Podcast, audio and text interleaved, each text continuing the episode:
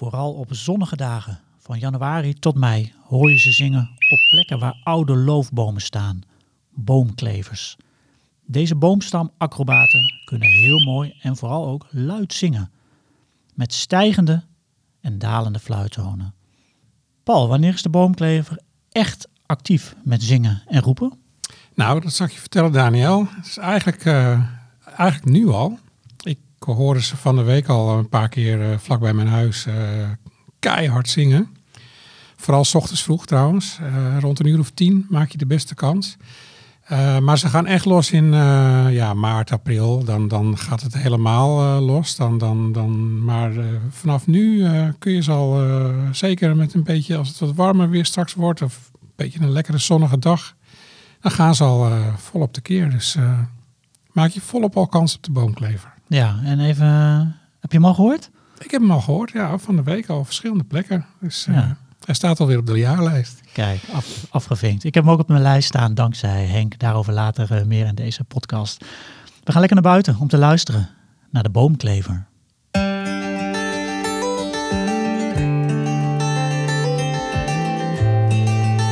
Roots presenteert Notenkrakers.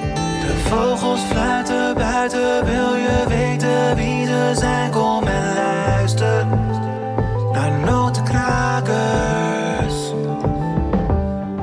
Welkom bij de podcast Notenkrakers. Mijn naam is Daniel Mulder en in deze podcast neem ik je mee in de wereld van de chilpende, zingende, piepende en kwakende vogels. En tijdens deze reis door de wereld van de vogelgeluiden is ook gelukkig altijd Roots-redacteur en collega Paul Beur aanwezig. Hij weet bijna alles over vogels en zit er weer helemaal klaar voor in zijn eh, camouflage-outfit. In de studio ook hard nodig, hè Paul? Zeker. zeker, Altijd. Ja. Hey Paul, uh, ik noemde het woord Henk Meeuws net al even. Die komt straks uh, nog uh, aan het woord in deze podcast. En hij vertelde mij tijdens de voorbereiding op dat gesprek... dat hij de boomklever een ijsvogel light vond qua uiterlijk. Klopt. Helemaal. Ja, nee, ben je met hem eens? Ik ben helemaal met hem eens. Ja, en ik zal het je nog veel sterker vertellen. Uh, de boomklever behoort tot, echt tot mijn grote favorieten. Ook al omdat hij... Uh, ik, ik heb twee lievelingskleuren. Blauw en Isabel. Isabel, mijn ja, dochter, ja, dochter Isabel. Na de kleuren vernoemd, of na de vogel, toch? Ja, vooral ook naar de, naar de schrijfster... Uh, Isabel Allende. Meerdere, meerdere vernoemingen. Maar ook Prachtig. omdat mijn grote favoriete kleur is Isabel, Isabel de Puit, Isabel Klauwier. Nou, ga zo maar door. Maar deze, wie, wie de boomklever uh, hoort, kan hem natuurlijk ook heel makkelijk vinden. Neem een verrekijker mee, zet hem in je beeld, want hij is zo ongelooflijk mooi. Blauw-grijze bovendelen, zwarte oogstreep, prachtig wit keeltje, maar dan die roestbruine flanken en dan die Isabelkleurige buik, alles bij elkaar zo ongelooflijk mooi beest en hij beweegt als een gek over de boomstam. En uh, nou, ja, dat is gewoon zo mooi om te, om te zien, zo'n beest. Hij uh, balanceert op de takken, gaat van boven naar beneden. Uh, want, want, even, want je gaat nu over de, over de gelijk, of dat hij, want dat is natuurlijk waar een boomklever bekend om staat, hè? dat hij zo makkelijk over de boomstam manoeuvreert. Zeker. Maar hoe, hoe kan dat? Waarom kan hij over een boomstam lopen en heel veel andere vogels niet? Ja, dat is. Uh, je denkt bij een specht, weet je gewoon dat de staart hem ondersteunt, bijvoorbeeld. Nou, deze boomklever heeft maar een heel kort uh, staartje. Uh, maar wat zijn grote kracht is, zijn de lange nagels. extra lang en met ongelooflijk sterke nagels gaat hij ja, moeiteloos via dikke stammen, maar ook dunnere takken naar boven en naar beneden. Hij heeft, het is een hele compacte vogel. Hij heeft een hele dikke nek. En dat heeft hij ook wel nodig, want uh, dankzij zijn ook enorm uh, zware, dikke, zwarte snavel kan hij moeiteloos noten kraken. Die zet hij gewoon klem tussen zo'n boomschors en dan ramt hij erop. En dan daar zelfs hazelnoten krijgt hij gewoon aan stukken. Ja. En ja, het is wat dat betreft gewoon een waanzinnig spectaculair vogeltje om te zien. Kort, ja. kort en krachtig en uh, heel sterk, uh, gewoon een stevige bul. Nou, je, je wordt er wel inderdaad, je bent enthousiast over. Dat uh, het zijn echt waanzinnig leuke beesten om te bekijken. Echt, ja. ja. En, en het, het grappig is... En lopen ze nou omhoog en omlaag? Want dat, dat is het verschil toch? Met die, ja, ze kunnen gewoon met hun kop naar beneden hangen. Als je ze met de verrekijker goed bekijkt, zal je het zien. Het zijn echt ware acrobaten. En dan hangen ze aan die nageltjes aan de boomschors. Ja, die nagels zijn heel lang en heel sterk gebogen. En eh, dat is, heeft een spech natuurlijk ook. Maar bij hem zijn die, die pootjes ook nog extra kort. Het is gewoon eh, ja, een stevig, lekker, eh, lekker ding. Nou, dat is een mooie, een mooie afsluiting. Voor we verder gaan praten over de boomklever, ga ik eerst even bellen, zoals altijd, met Timo Roeken van Vogelbescherming Nederland. Om eens even te horen wat er allemaal gebeurt in Vogelland, Nederland. In Vogelvlucht. Timo, goeiedag. Dag heren. Goeiedag. Fijn dat ik uh, aan mag sluiten in het vierde seizoen alweer van deze mooie podcast. Ja, dat gaat, uh, dat gaat lekker, lekker vlot. En uh, we gaan ook gewoon een frisse start van het jaar maken. Buiten ligt er een klein beetje sneeuw. De mensen hebben alle tijd om vanuit de auto, vanuit de trein naar vogels te kijken. Maar ja. eerst wil ik eens even iets horen, um, ja, omdat we toch het nieuwe jaar starten. Even jullie vogelbelevenissen. Daar ben ik benieuwd naar wat jullie de afgelopen nou, kerst of zo, weet ik veel, de afgelopen tijd. Heb je nog iets bijzonders beleefd? Dan begin ik met uh, Timo. Jazeker, ja. Het is, uh, de winter is toch altijd wel een speciale tijd van het jaar in het opzicht dat het natuurlijk wat, uh, wat kouder wordt. En dat betekent ook dat er uh, ja, beweging komt in bepaalde vogelpopulaties. En waar ik zelf altijd wel enthousiast van word, is de beweging in het aantal eenden. Dus het is, het is opeens een stuk makkelijker om bijvoorbeeld naar een plas te rijden en daar een mooie eend te ontdekken. Uh, en ook te genieten van uh, volume, dus van aantallen eenden. En ik heb zelf heb ik uh, twee zeldzame eenden gezien. de afgelopen ja, twee maand, anderhalf maand. Eerst, er zat een kleine topper, die zat in Almere. Daar heb ik een, ik heb een dagje Oostvaardersplassen gedaan en daar heb ik ook kleine topper toe gezien. Ik had al eerder kleine toppers gezien. Dat zijn dat zeg maar de Amerikaanse variant van onze kuiveneend. En die lijkt inderdaad een beetje op een topper. Dus een beetje een kruising tussen een topper en een uh, kuiveneend. Ik, had zo, ik heb die eend al eerder gezien. Maar de vorige keer was het allemaal best wel op groot open water met veel golfslag.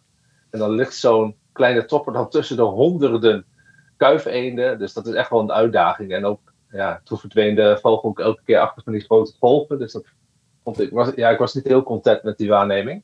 En dit keer zat hij toch op een, uh, op een soort van tussenwater. Een soort van ja, naast een jachthaven, dus de golfslag was daar minimaal. En ik heb hem daar dit jaar eigenlijk uh, voor het eerst heel erg mooi kunnen bekijken. Ja, en, de, en de andere zeldzame eend die ik had, dat was een witoog eend. Dat is een, uh, ja, de naam verraadt het al een beetje. Hè? Maar goed, als je dan weer een vrouwtje ziet, dan heeft hij weer geen wit oog. Hè? Verwarring al op. Mm -hmm. Maar deze witoog eend die zat uh, in het kristalbad. En dat is bij mij in de hoek uh, tussen Hengelo en Enschede, naast het FC Twente stadion. En dat, ja, dat vind ik echt misschien wel een van de mooiste eenden die we hier in Europa kunnen zien. Het is eigenlijk best wel een bruine vogel. Maar zit inderdaad, die mannetjes hebben zo'n mooi wit, wit oogje. En ook dat, dat kopprofiel, dat, ze, hebben zo'n ontzettend hoog voorhoofd. En zo'n, dus ik vind het altijd wel speciaal om een uh, wit oog te zien. En die broeden, ja, normaliter wel echt wel in, in, in Oost-Europa en Westelijk Azië. Ja, dus, dus ik vind het altijd wel een feestje om zo'n uh, wit oog te zien hier. Ja, en maak jij dan ook foto's of ben je iemand die gewoon door de verrekijker kijkt en dan geniet? Nou, ik probeer eerst uh, te kijken en te observeren en ook te genieten. En ik probeer mezelf ook altijd af te vragen hè, bij elke waarneming van waarom is dit dan een waarneming, of waarom is dit dan een witoog eend en waarom is dit dan een kleine topper? Hè? Zo hou je jezelf scherp en zo kun je ook, uh, als je het niet op een, Einstein zei het altijd, als je het niet op een simpele manier kan uitleggen, dan, dan snap je het niet. Zo, zo probeer ik vogels ook altijd te benaderen. Omdat ik zelf ook excursies en reizen doe, dan vind ik het fijn dat ik een soort zeg maar, op een makkelijke manier kan uitleggen. Ja, zo dwing ik mezelf op die manier om, om die soort te leren kennen. Een goede tip. Ja. Dat vind ik wel ja, een goede om, uh, om ja, als je gewoon in het veld bent, om, uh, vooral voor mezelf is dat ook een hele goede trouwens, om me dat wat vaker af te vragen. Goeie, goede tip, Timo. Ja. En um, even, Paul, um, Wit, heb jij hem ook al? Uh... Nee, nee, allebei niet. Nee, nee allebei niet. Nee, nee. Ik heb wel, bij mij in de buurt zaten wel in december en begin januari twee pestvogels op verschillende plekken. Altijd een feestje om die uh, mooi te bekijken. En uh, als je bessen naar binnen tikken, te fotograferen natuurlijk. En ik ben ook nog even van de week, van het weekend naar een eend, zeldzaam eend geweest bij mij in de buurt. Dat was de ringsnavel eend. Ook een Amerikaan. een beetje een kruising tussen een topper en een kuiveneend. Maar het grappige is dat hij heeft een hele mooie snavel met een ring eromheen. Maar deze vogel die uh, besloot heel diep te gaan slapen toen ik aankwam lopen. Dus uh, ik wil natuurlijk ook heel graag een foto van zijn kop maken. En uh, dan Dan kan je wel heel hard staan klappen of schreeuwen, maar zelfs dat hielp niet. Ik heb het wel heel zachtjes geprobeerd, Oh, maar, Doe jij dat? Doe jij dat? maar toen kwam er dus op een gegeven moment, eh, zoals zo vaak als je naar een vogel staat te kijken in de middle of nowhere, eh, kwam er zo'n idioot met zijn auto met knalpijpen achter eh, zijn, en die deed eventjes lekker, eh, die ging even tekeer, zodat ik zou schrikken. Maar ja, toen keek die ringstavel eend even naar me op. Ik kon een mooie foto maken en eh, dit keer was ik heel blij met zo'n knetterende uitlaatauto die voorbij kwam. Dus Ja. dat was wel een leuke. Dus ik, heb hem, eh, ik heb hem leuk op de plaats. Dus, En is dat ook tevens je vogelbelevenis? Of had je nog een andere eh, in gedachten? nee, nou ja, verder. Ja, ik ben natuurlijk vooral op de fiets in de omgeving weer begonnen aan mijn jaarlijstje. En ja, ik was heel blij verrast. Vorig jaar moest ik maanden mijn best doen om een groepje patrijzen eh, eindelijk eh, te zien. En nu was het meteen op de tweede ochtend. En eh, gewoon vanaf de fiets op de Hondsbos, eh, hele familie. Fantastisch mooi. En vroeg voorheen ook heel vaak zoektochten naar de klaphekster. Die bij ons best wel in de duinen zit, maar een heel groot gebied eh, bestrijkt. Maar ik had hem deze keer al heel snel. En het is voor mij nog steeds een van mijn favorieten. Klaphekster gewoon lekker zelf ontdekken en Mooi mooi bekijken. Mooi soort. Is ook een mooie soort, zeker. zeker. Timo, deze podcast die gaat over, eh, over de boomklever. Eh, dat, eh, dat wist je natuurlijk al. En ehm, heb jij die al ge- gehoord dit jaar? Nee, maar ik moet ook eerlijk bekennen dat ik nog niet in het bos ben geweest. Het is hier in het oosten van het land natuurlijk een hele talrijke broedvogel. Eh, zeker omdat deze soort die geeft de voorkeur aan, eh, aan eh, oud loof en gemengd bos. Dus ze zitten hier eh, ja, eigenlijk. Je kunt geen bos zijn of ze zitten hier niet. Eh, maar ik heb hem dit jaar nog niet gehoord, nee. Nee, en wat voor een eh, Einstein-vraag stel jij jezelf als je de boomklever hoort? Van, eh, doe, je dat, doe je dat alleen met zien of doe je dat ook met luisteren? Nee, ook met luisteren wel. Ja, wat, wat, vraag je dan aan jezelf? Nou, dan kom je op een heel lastig punt. Want die, die boomklevers die hebben nogal wat geluiden in hun arsenaal. Maar voor mij is dat, ja, dus hebben zo, zo. Ja, het is een beetje lastig om na te doen. Het is één zo'n geluidje wat je heel vaak hoort. En dat is, ja, dat is zo'n opwindingsroep, is dat volgens mij. En die hoor je eigenlijk heel erg vaak. Dus misschien dat je die er even bij kan laten horen straks. Ja, ik, ik laat hem nu. Ik weet niet of jij dat hoort of niet, maar ik had hem net eventjes. eh, Oh ja. Hoor je dit voorbij komen? Nee. nee, ah, jammer Nee, is dat. maar dat is prima. Ja. Nee, maar eh, ja, dus dat. En heel vaak als mensen tegen mij zeggen van Timo, ik heb een vogel gehoord in het, in het bos en ik, en ik ken het niet, ik heb het eigenlijk nog nooit gehoord. Ja, dan, dan zeg ik eigenlijk altijd van ga eens bij boomklever eh, kijken op internet. Ga eens wat geluiden van boomklever na, want dan is de kans groot dat je een boomklever hebt gehoord. Het is echt een heel, hele vocale vogel. eh, als in ze roepen veel. Het is een vogel met heel veel volume, dus ze roepen hard. En het is een vogel met een heel groot arsenaal aan geluiden. Dus het is een hele, hele aanwezige vogel. Ja, nou, je, je, je vat het mooi samen. Mijn verwarring toen ik aan deze podcast begon, eh, ging door de app van Henk Meeuws heen. En ik dacht, jee, maar wat veel geluiden. Wat is er weer een ingewikkelde soort hebben we gekozen. Maar jij vat het Mhm. mooi, eh, mooi, mooi samen. Ja, en voor de rest, eh, ja, het is een. Ik weet niet wat Paul natuurlijk al heeft verteld, maar ik, ik vind het ook een, echt wel een feestje om te zien met die, met die pastelkleuren. Dat paars, grijs, blauwe op de rug en dan dat, weer dat oranje op de borst en op de buik. En wat me ook altijd opvalt, als je zo'n boomklever eens goed op de foto zet, of je kunt een keer een, boomklever van dichtbij door een verrekijker of iets van verder door een telescoop kijken, zijn die enorme, echt enorme poten die onder die vogel zitten. Ehm, eh, zo- zo'n zo'n boomklever die redt natuurlijk zo'n stam op en af. En, ehm, maar die gebruikt daar in tegenstelling tot zo'n specht, gebruikt hij daar zijn staart niet voor. Dus die poten die zijn echt enorm groot om, eh, met lange nagels om daar al dat gewicht te kunnen dragen. Ze noemen hem in het, in, volgens mij noemen ze hem in Oostenrijk noemen ze hem ook blauwspecht. Eh, even letterlijk vertaald. Oké. Eh, of spechtmees. Het is ook wel, hij is in het verleden ook wel eens eh, in de, in de meezenfamilie beland, heel ver in het verleden. Dus het is wel ook, ook voor de vroege wetenschappers was het wel lastig om deze soort zeg maar, in een bepaalde familiegroep te plaatsen. Er was nogal wat verwarring over. Hij heeft inderdaad flinke poten. Dat was me op de foto's eh, ook al opgevallen. Maar mooie, een mooie vogel. En Paul had hem inderdaad ook al even heel kort, eh, kort bezongen, die schone. Maar het is een prachtig vogeltje eh, Ja. om, om te zien. Ehm, waar ik ook nog Wat, even... wel, zo- ja, ja, wat, wat heel erg leuk is om van die boomklever om te weten. We hebben hier heel vaak van die, ook heel vaak van die droevige verhalen. Het gaat slecht met die en die vogel. En eh, deze vogel is achteruit gegaan. En deze is vergiftigd, uit de lucht geschoten. Stikstof, eh, noem alle redenen maar op waarop het slecht kan gaan. Maar met de boomklever gaat het heel erg goed in Nederland. En dat gaat eigenlijk al jaren goed. heeft er voornamelijk mee te maken dat er steeds meer oud bos bij komt natuurlijk. Hè. Ook, op, ook in de polder uh, ontstaat nu langzaam, maar zeker ontstaat daar bos. Het is nog geen oerbos natuurlijk, want dat hebben we niet meer in Nederland. Maar oudere loofbos, dat gemengde bos, dat, dat begint op steeds meer plekken in Nederland te komen. Ook omdat het bos wat we in Nederland hebben steeds meer zelf de ruimte krijgt en wat minder wordt beheerd wellicht. Uh, dus het is een soort waarmee het heel goed gaat. Dus dat is een fijne boodschap altijd om, uh, om te vertellen. En uh, ja, nu jij toch zegt, Timo, het, het gaat goed met de boomklever. Dat is misschien een mooi bruggetje naar de vogelbalans die recent ja. is verschenen. Dat is een, een rapport die jaarlijks, of wordt die jaarlijks gemaakt volgens mij Ja, wel. ja. Om te kijken hoe het gaat met de vogels in Nederland. Hebben jullie hem allebei gelezen? Ja, Ja, en ehm, Paul, ik begin even bij jou. Wat, eh, wat was jouw belangrijkste? Wat, voor- wat voor jij eh, eruit springen? En dan mag, mag al positief als, als dat lukt. Nou, ik ben toevallig net een eh, artikel aan het schrijven voor het komend Vogelmagazine over eh, rode lijksoorten. Hoe komen ze erop? En daar, nou, vanaf 2017 meen ik, eh, geeft zo van nu elk jaar een, eh, de vogelbalans uit. Om alle soorten goed in de gaten te houden waar het slecht mee gaat. Maar ze signaleren natuurlijk ook vogelsoorten waar het goed mee gaat. Nou, de boomklever is er één van, maar zij stippen nu bijvoorbeeld eh, specifiek de middelste bonte specht ook aan, die eh, steeds meer vanuit Zuid-Limburg het land intrekt. Ook omdat ze eh, heel veel juist voorkomen in de oudere bosgebieden.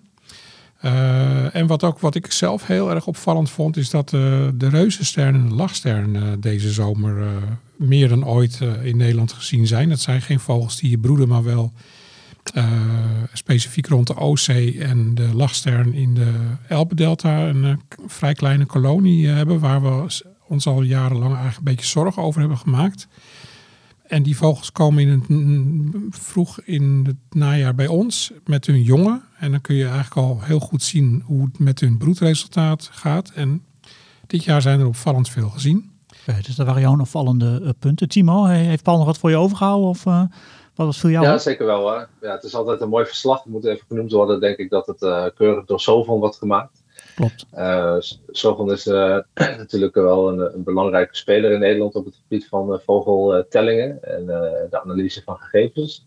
En wat mij heel erg opviel bij die nieuwe vogelbalans, dus wat ik een goed artikel vond, is, is het artikel over de vogelgriep. Hoe die huis heeft gehouden. En dat, je ook, ja, dat er natuurlijk ook gewoon soorten tussen zitten. Waarbij we denken altijd aan watervogels natuurlijk. Omdat water verspreidt het virus. En kolonievogels, omdat dat die vogels vaak bij elkaar zitten. Maar ook de roofvogels. Als je bijvoorbeeld kijkt naar de slechtvalk. Voor een geweldige comeback die soort heeft gemaakt in Nederland. Eh, sinds dat we gestopt zijn met het vervelende landbouwgif. Eh, en dan zie je toch dat, eh, omdat die slechtvalken natuurlijk veel van die kolonievogels, van die watervogels eten zie je ook dat vogelgriep enorm heeft toegeslagen bij een soort als slechtvalk. En dat toch een populatieval is geweest van bijna 52 procent, in ieder geval richting de 50 procent. Ja, dat is echt wel een aderlating. Ja, nee, eh, begrijpelijk. Maar voor iedereen die het eh, nou, nog allemaal rustig wil nalezen, je kunt het verslag eh, via de website van, van Sovon eh, downloaden. Dus dan kun je het allemaal Ja. nog even, even lezen.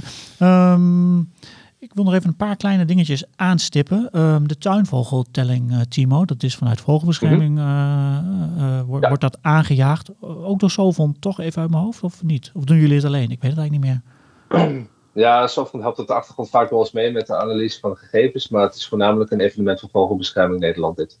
En Ja. het is op 26, 27 en op 28 januari aanstaande dus, dus dat is bijna. En eh, je kunt je op de, kijk even op onze website van Vogelbescherming, dan kom je daar heel snel. Je kunt een app downloaden of je kunt een telformulier eh, invullen. Dus het allemaal, je bent volledig, eh, het is zo makkelijk gemaakt dat iedereen het kan. Ja, en het eh, jaar van de huismus is ook in eh, 2024. Hebben we in de Ja. eerdere podcast al even over gehad. Is er extra aandacht voor de huismus tijdens de telling? Of, eh, tijdens de telling is, ja, er is altijd aandacht voor de huismus, omdat het natuurlijk een van onze algemene soorten is die het ook niet heel erg, ja, of hij het nou wel of niet goed doet. Hè? Mensen zeggen, ja, hij doet het nu weer net wat beter. Maar goed, als je ziet waar zo'n soort dan vandaan komt, dan is het nog steeds huilen met de pet op. Eh, maar het, eh, zo'n, jaar van de huismus is wel echt bedoeld om zo'n soort meer aandacht te geven. En ook omdat er nu heel veel eh, aandacht vanuit de overheid is om zo snel mogelijk al die, ook bijvoorbeeld die arbeiderswijken te gaan isoleren ja, dat, dat gaat toch wel wat problemen opleveren voor zo'n soort als een huismus die afhankelijk is van, dat, ja, van al die ruimte tussen die dakpannen en in die spouw misschien. Ehm, dus vandaar dat we hebben gekozen samen ook met Sovon om dit wel het jaar van de huismus te maken. Zodat er de extra aandacht voor komt. En dat valt weer mooi samen, want dit jaar bestaat Vogelbescherming 125 jaar. Kijk. De oudste natuurorganisatie van Nederland. Uh, dus dat is wel leuk. Ja, ouder nog dan natuurmonumenten blijkbaar. Ja. ja. Oké.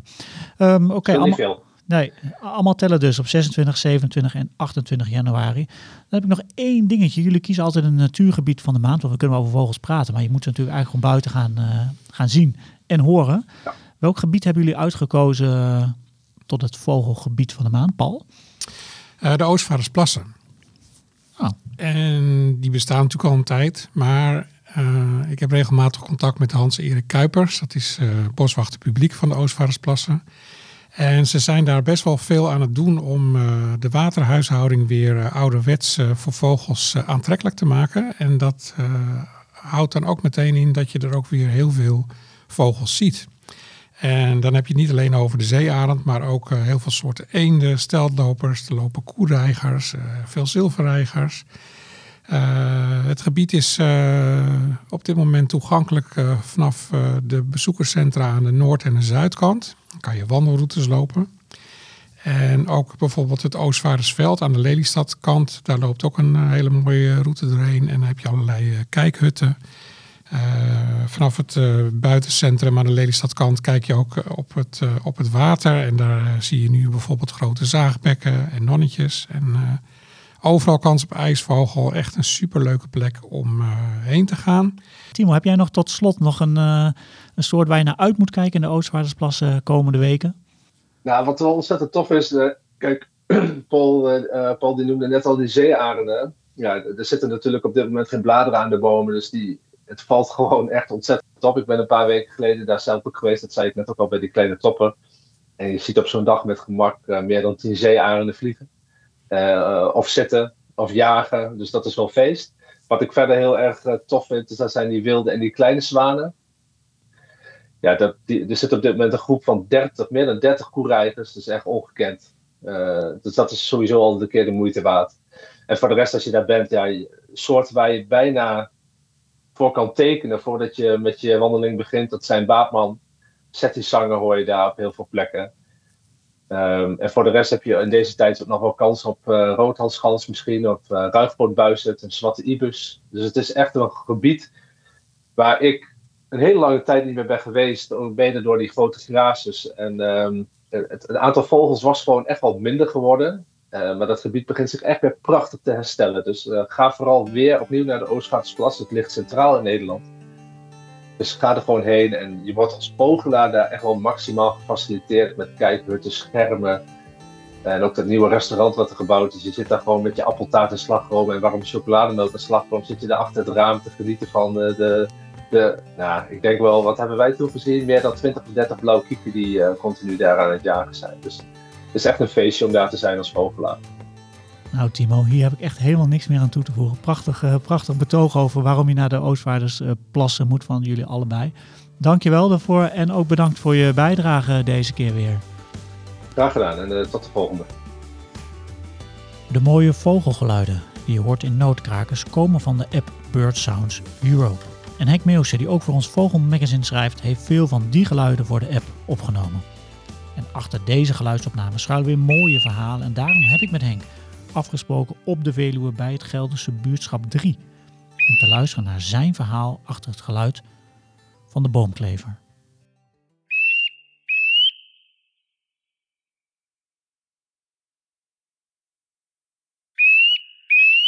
Henk, wat hoor jij hier allemaal?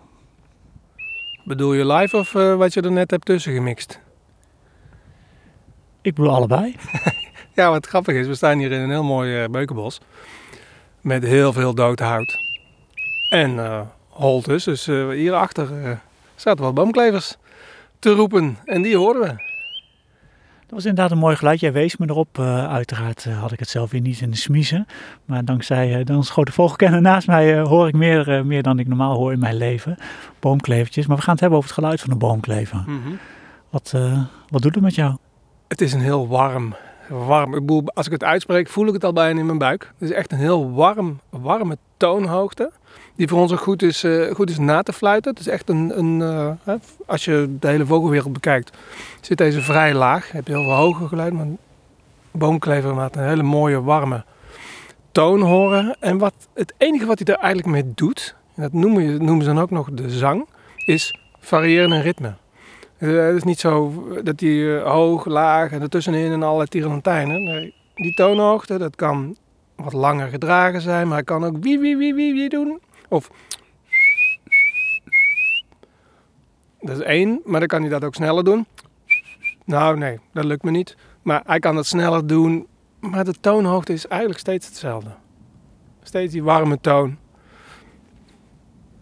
Ja, want in de voorbereiding heb ik natuurlijk geluisterd naar de boomklever. En daar heb ik ook een mooie app eh, uiteraard weer voor gebruikt.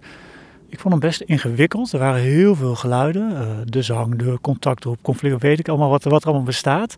Kun je er iets meer over vertellen? Ehm, de roep en de zang. Ik vind het zelf nog wel lastig om dat goed uit elkaar. Je hebt een opwindingsroep en de zang. Wat ik net zei, dat is allemaal een beetje op dezelfde toonhoogte. Het zit, in, het zit hem in het ritme. En de opwindingsroep die, die wordt, ja, daar zit, hoe zou ik zeggen, zit er iets meer een aanslag in. Die begint heel abrupt. Daarnaast, en dat is het verrassende, en voor veel mensen die de boomklever kennen misschien ook wel nieuw, is dat zijn contactroep is een hele hoge, schelle, een beetje piepende roep. Beetje, als je het biotoop er niet bij hebt en je zou het zo laten horen, zouden mensen kunnen zeggen, oh, dat is een eh, graspieper. Echt zo'n hoog piepend geluid wat totaal onverwacht is als je dat, nou, als je vooral dat warme stemgeluid van de boomklever hoort of kent. En ehm, eh, ik volg je denk ik een beetje. Maar ehm, over, over die diverse geluiden. Je had, je had het eh, eh, toen wij dit aan het bespreken waren. Zei hij, ik wil nog iets anders laten horen. Ja, nou sowieso. Kijk, ik, ik woon aan de rand van de Veluwe. Ik kom vaak in het bos en ik hoor vaak boomklevers. En toch is het nog maar drie jaar geleden dat ik met mijn microfoon onder boomklevers stond. En ik een geluidje hoorde waarvan ik dacht, ja, dit, dit, moet, dit moeten wel boomklevers zijn. Maar ik zag ze niet goed, dus ik heb dat opgenomen. Terug thuis een boek erbij gepakt. En dat was de conflictroep. En als je dan die opname beluistert, ik weet niet of ik het tijdens de opname al goed door had. Je hoort een boomklever dichtbij. Een hele, ook wel weer hoge, niet zo hoog als die contactroep, triller. En die werd steeds beantwoord door een boomklever in de buurt. En in het boek stond ook gewoon, dit is een conflictroep. Conflict tussen twee boomklevers. En dat was voor mij dan, dus ja, drie jaar geleden. Ik ben al eh 45 jaar vogelaar of zo. En, en het is altijd zo, dat, het kan best zijn dat ik het vaker heb gehoord. En nu viel het kwartje, of nu zag ik ineens, oh, hé, hey, dit zijn die boomklevers. En ja, als je het eenmaal hebt gehoord, dan ga je het vaker horen. Maar dat kent iedereen die met vogelgeluiden bezig is. Dat je op een gegeven moment je afvraagt, heb ik dit nou echt nooit eerder gehoord? Maar ergens, ja, hoe dat werkt in je brein, weet ik niet. Maar dat, ja, die conflictroep staat voor mij toch weer als, als ja, hoe een vrij gewone vogel, die je best vaak ziet, je ineens kan verrassen. En nu toch over eh, geluiden horen eh, spreekt. Ehm, jij wilde ook nog iets eh, spannends vertellen over de havik en, en de boomklever. Nou, het grappige is, het gaat natuurlijk sowieso met roofvogels. Ehm, ik stond een keer in een bos een, een boomklever op te nemen. Die liet zich heel goed opnemen, want ik kon er vrij dichtbij komen. En ineens begon hij aan zijn alarm. Maar dat was niet, ja, dat is dan de opwindingsroep, maar dat ging met een energie en een, en een, en een, een, een lange. Ging maar door, ging maar door. En op een gegeven moment kwam er een havik langs gevlogen. Ja, die verdween helaas weer in het bos. Want het is natuurlijk ook een vogel die je graag is. eh Daar roept hij weer. Hoor? Hij, zat, hij zit nu daar in het bos. Oh nee, achter ons. Ik, ik hoor hem wel, maar of de luisteraars hem horen, dat, eh, dat gaan we straks achterhoren Ga bij, het bij het monteren. Oh, je gaat hem. eh, Nee, ik ga hem niet inmonteren, maar dan hoor ik of ik hem hoor op de oh ja. achtergrond. Oh. Maar ja, we worden dus live even verrast door. Maar niet, niet omdat hij een havik ziet. Waarschijnlijk ook niet omdat hij ons ziet. Maar wat ik dus wilde vertellen is dat die boomklever had die havik veel eerder door dan ik. En hij, ging, hij had niet alleen zijn, zijn, eh, zijn roep, die ratel die ik net zei, dat, dat snelle herhaling, maar ook, ook andere geluidjes ertussen. Van ik denk, ja, dat doet hij waarschijnlijk alleen maar. Volgens mij staat het in de boeken zelfs ook beschreven als hawk alert. Gewoon echt als havik-alarm. Want eh, ehm, boomklever, bos, dan denk je eigenlijk vooral aan, aan haviken om, eh, als vijand. Misschien ook een sperwer. En eh ja, was mooi mee te maken. Dat beest zo te keren horen gaan en even later die havik bij te zien komen. Verrassende vogel Henk, die dus heel veel verschillende soorten geluiden kan maken en dat ook gewoon live doet terwijl je aan het opnemen bent in het bos. We gaan nog even één keer luisteren naar het geluid van de boomklever.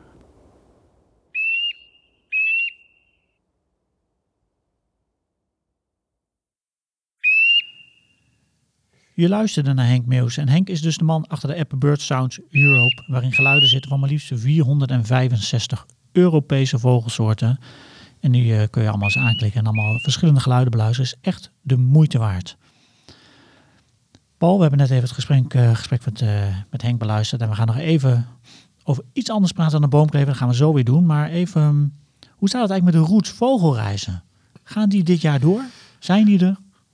Ja, dat zijn zelfs maar liefst veertien vogelreizen die we dit jaar samen met Birding Breaks gaan organiseren. Dat zijn zowel weekend als, weekends als langere reizen.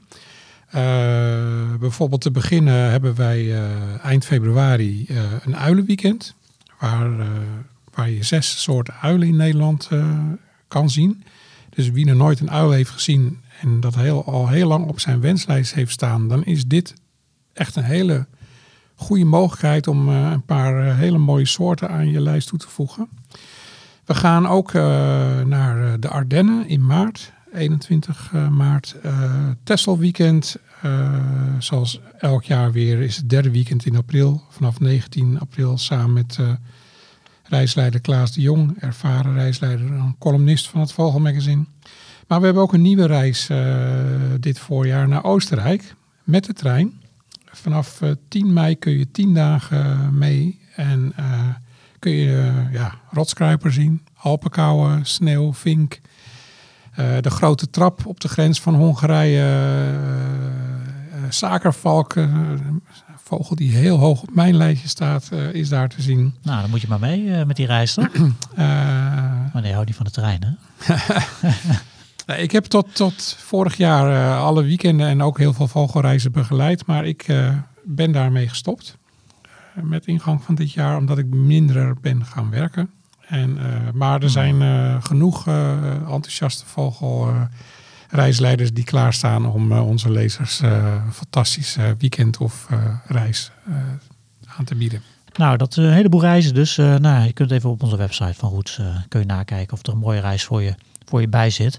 Gaan we even terug naar, naar de boomklever. We hebben het net al even kort genoemd, Paul, waar je hem allemaal eh, kunt zien. Timo had het er ook al over. Ehm, hij vertelde ook al dat het goed ging met de boomklever. Ja, het is zo dat eh, toen ik in de jaren tachtig een beetje begon met vogels kijken, was hij in het westen nog echt best wel zeldzaam.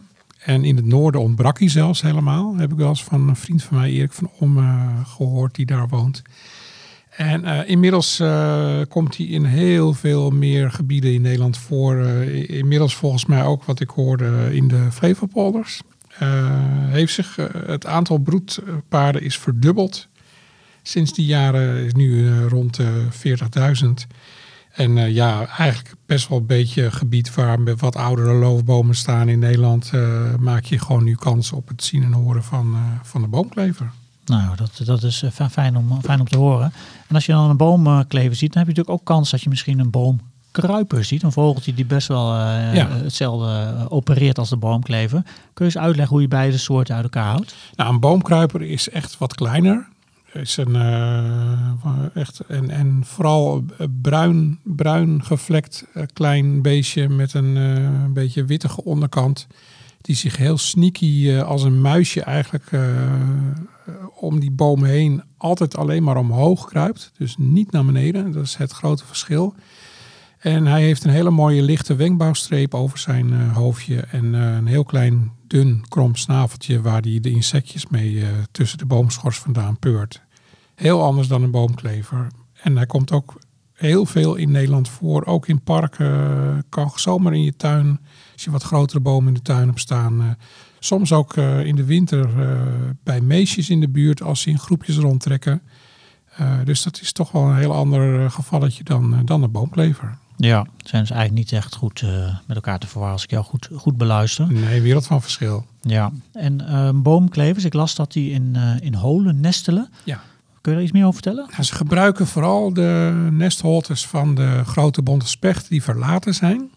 Eh, soms gebruiken ze ook nestholtes van eh, grotere spechten, zoals de groene of de zwarte specht. In dat geval is die nestholte natuurlijk veel te groot.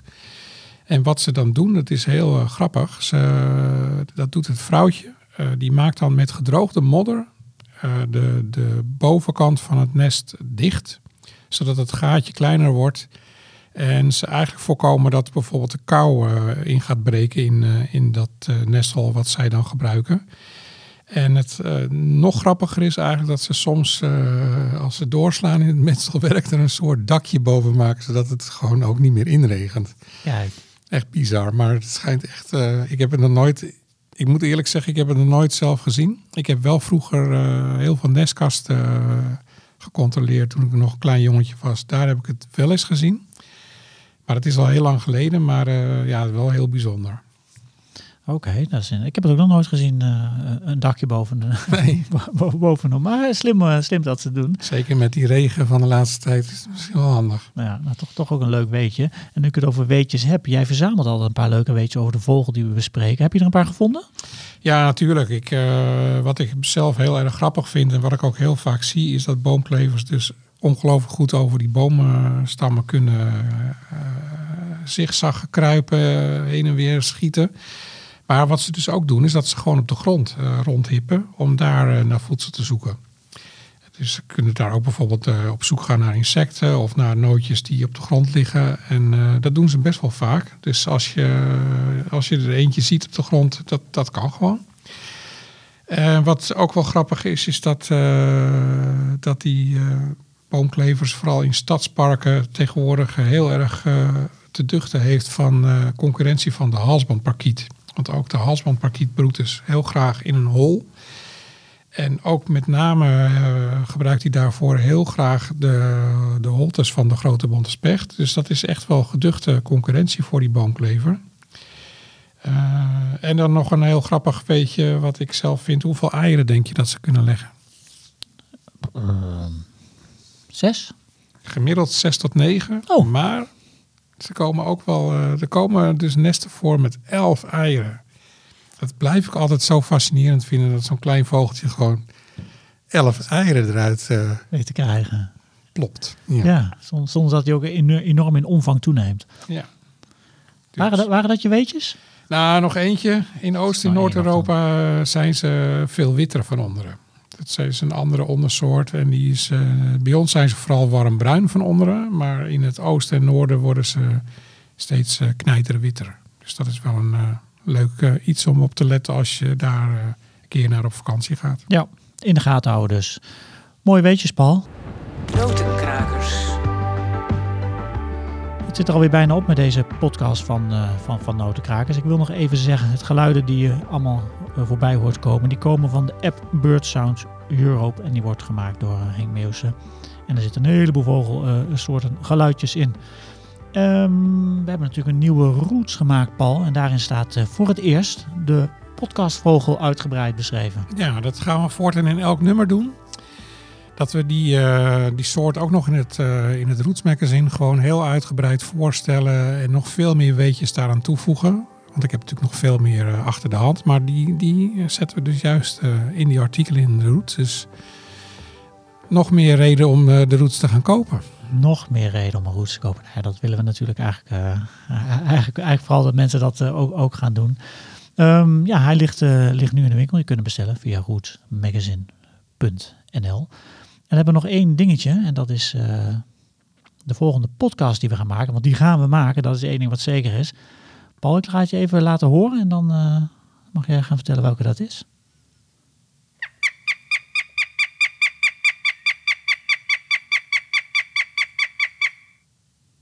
Weet je het? Ja, natuurlijk. Ja, Het geluid wat je de komende twee maanden steeds vaker in het bos gaat horen. Van de meest spectaculaire jagende roofvogel van Nederland, de havik. Ja, dat wordt wel een spectaculaire, spectaculaire aflevering, de havik. Ik zie die vogel echt bijna nooit, hè? Nee, maar het is eh, ook die vogel, eh, roofvogel, is eh, sterk toegenomen de afgelopen decennia. Maar goed, daar vertellen we het volgende podcast alles Volgende over. podcast ga je mij uitleggen hoe ik vaker een, een havik kan spotten. Nou, leuk in ieder geval dat je luisterde naar Notenkrakers. En als je buiten bent, let dan even goed op of je nog een, eh, een boomklever kunt horen. En dat geluid, dat klinkt zo.